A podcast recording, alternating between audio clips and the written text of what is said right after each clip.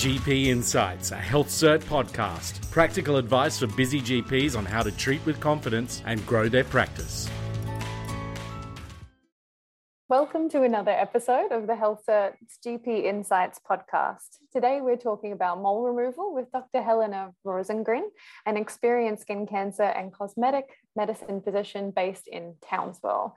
Welcome, Helena, and thank you so much for joining us today. Thank you so much, Megan. Moving on to the first question then. Is mole removal a common request by patients in primary care? And why do some patients want moles removed when they can be sometimes harmless? It probably isn't such a common request until your patients realize there is a very easy solution. When they actually discover from their friends or maybe from some advertising you do or from your newsletter that you do mole removal with a device that makes it extremely easy, then you will probably find that people come flocking. I would count myself as one of those people. Do they share, by any chance, why they want their moles removed? Oh, yes. So it, it, may be for reasons that they don't like them cosmetically, especially if they're on the face or the neck or the décolletage area. It may be that moles are rubbing on clothing, underwear, jewelry, perhaps skin tags around their neck, that sort of thing. Some patients come because they're it's usually the whites set them along because they don't like something ugly on their back, such as a seborrheic keratosis. And we are also occasionally treating resistant viral warts on the feet. So they're coming because it's uncomfortable to walk on them and they've tried every other treatment and it simply isn't working. Are there any patients that are ideal candidates for mole removal? generally speaking, almost everybody is really well suited to this treatment, which is you know really simple and leaves excellent cosmetic results. Though I would be a little bit more cautionary with darker skin patients who uh, definitely are more likely to be left with hyperpigmented or hypopigmented area. And, and that, of course, is part of your consent process with all patients you would be more cautious also with larger seborrheic keratosis, for example. You need to warn the patient that it, it may, in fact, take multiple treatments to get rid of a SebK that's perhaps more than 1.5 centimeters in size. Once they're warned about that, they're very happy to return. And that they would be the main patients in whom I would be cautious. Obviously, you're not you want to assess the raised lesion. And if you think, in fact, that it's a keloid scar or a hypertrophic scar, that this is not treatment. You would need instead to use uh, steroid injection into that lesion. Thank you. So, in your process for consulting with patients who want moles removed, do you often perform or encourage them to get a full skin check first or at the same time? Well, in our clinic, because we are so busy and skin checks actually at the moment are needing to be booked three months down the line, we are able to book patients straight in for this procedure and they don't have to have a, a skin check first. But what we do insist on is that every single lesion that is going to be destroyed in this way is looked at by a skilled skin cancer doctor first. And, and we actually mark the lesions and take photographs beforehand, before the destructive procedure. I think that's extremely, extremely important. And actually, I've had many, many patients over time come asking for skin cancers to be removed because they're new and they're raised and they don't like them. And even on two occasions, they've been melanomas. So you do need training in dermoscopy and be really proficient with that diagnosis. But then, of course, when the patient presents, we are often suggesting a full skin check, especially if we think we found skin cancer or they've got multiple dysplastic nevi, or you know, you can see that they have had a lot of background sun exposure from the sun damage on their skin. So we would definitely be jumping in and making that suggestion. Of course, absolutely. So, what tools and methods do you use for mole removal and how do they work? All right. So, we use the Ellman device. So, it's a Surgitron to do, and all devices actually use thermal energy for tissue destruction. So basically, as you're passing a loop through a lesion, it's dissolving that tissue through thermal energy, or you can use probes that just dissolve from the surface. But we, we tend to always use these little metal loops. The loops themselves can be disposable or reusable. We ourselves have opted to get the reusable loops that we then clean and put in the autoclave before used again. And we've opted for some quite sturdy ones. They work well even on tiny lesions. It's, it's been a process for us. We've tried lots of different things, but we find the very fine ones actually break extremely easy, easily um, and have needed replacing. And then our, our, our, nurses actually do the treatment. It's a matter of injecting a local anesthetic first and then carefully passing this probe through the lesion or touching the surface of it if depending on the actual device that we're putting on. And then a light feathering action so that we get a, a beautiful, even periphery that blends with the surrounding skin.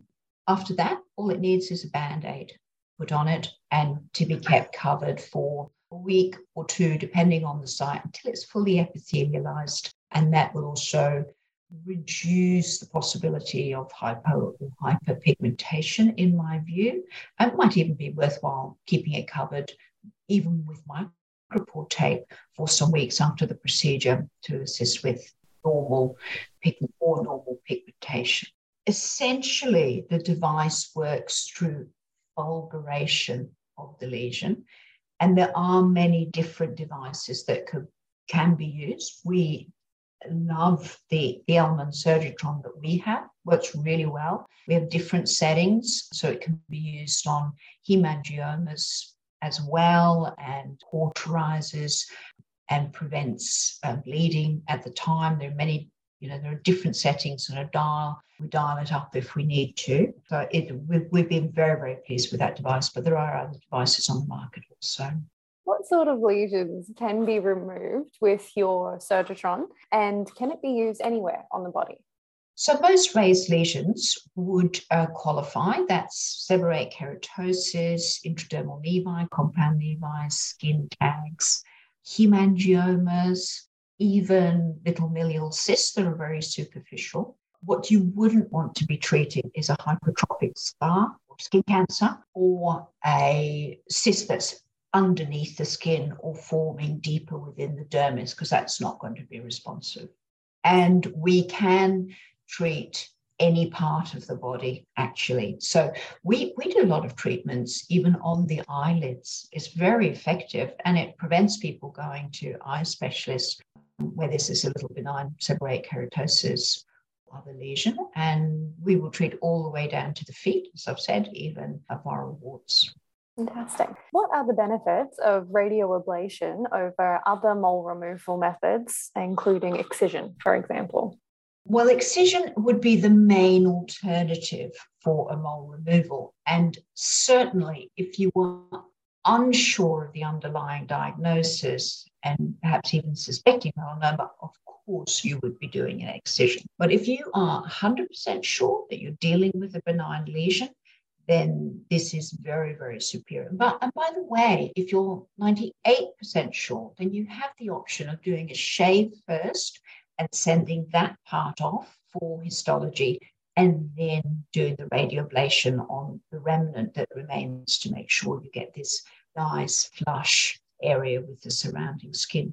So the, the main advantages to doing radioablation as opposed to excision for lesions that are suitable is that it is quick, there is reduced scarring compared to excision. There is no need for removal of sutures. There will not be any bleeding or bruising afterwards. And it leaves, leaves really a very much smaller defect, which is, you know, tiny scar, which is the size of the lesion itself, just about.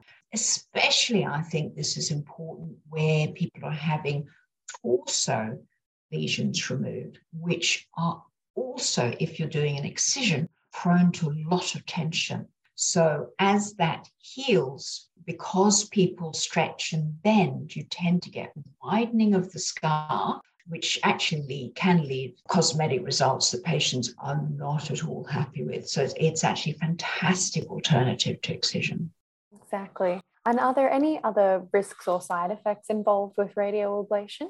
That's true. So we can definitely get hypo or hyperpigmentation, and all patients must be advised of that. But I find it's more likely in Fitzpatrick 5 6, though it can occur even in paler skins. The other problems that we do come across is perhaps leaving residual tumor, recurrence, and hypertrophic scarring.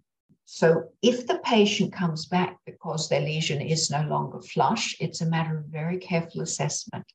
Make sure you got the diagnosis correct in the first place. If you have any doubt, then send a shave or a punch biopsy away for assessment and assess really carefully for the possibility of hypertrophic scar because obviously if you then treat again with radioablation, it will simply get worse. So this needs to be treated in a different way with a steroid injection. That said, it's really not common. I've, I've only come across it very occasionally. I find it's more likely for larger lesions and, of course, in those high risk areas, which is the upper chest, shoulders, and, and upper back. But a history for likelihood of keloid uh, or hypertrophic scarring before you start is going to be essential, especially on these areas. Moving on, what kind of equipment or training is required to provide mole removal services in primary care settings? Well, I wouldn't be offering it within a practice unless you've got a doctor that is very confident with dermoscopy, because it's obviously legal case waiting to happen if you inadvertently treat a skin cancer, especially melanoma, in this way. Other than that, you want to choose, as a doctor, you could do these treatments yourself. And if you are very precise, you will do really well. And it's actually very simple and straightforward. Or you choose a nurse that's very experienced to focuses on detail, because that's going to be important. Patients are usually coming for a better cosmetic outcome. So you want to be very precise with how you manage these lesions. But in and of, itself, the procedure is very simple. I would be starting with the simplest lesions of all, which are going to be the softer things like skin tags and compound nevi. They're much, much easier to remove.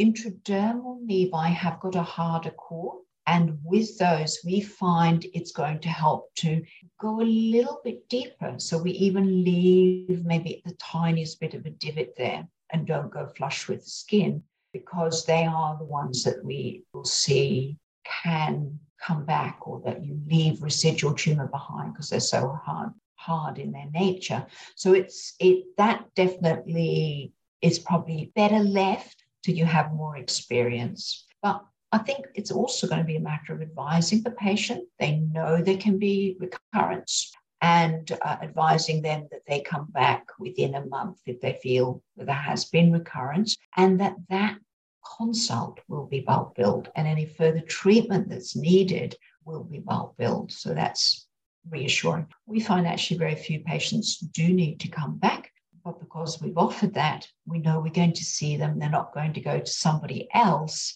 who may completely misunderstand the management process. It's, it's so much better to look after issues for yourself if you've got patients that aren't altogether happy or haven't had the expected results. And that, that's the way you create happy customers.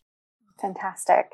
You've provided a lot of practical advice and tips throughout the episode. Do you have any other advice for a practitioner interested in introducing mole removal into their practice and how they can get started?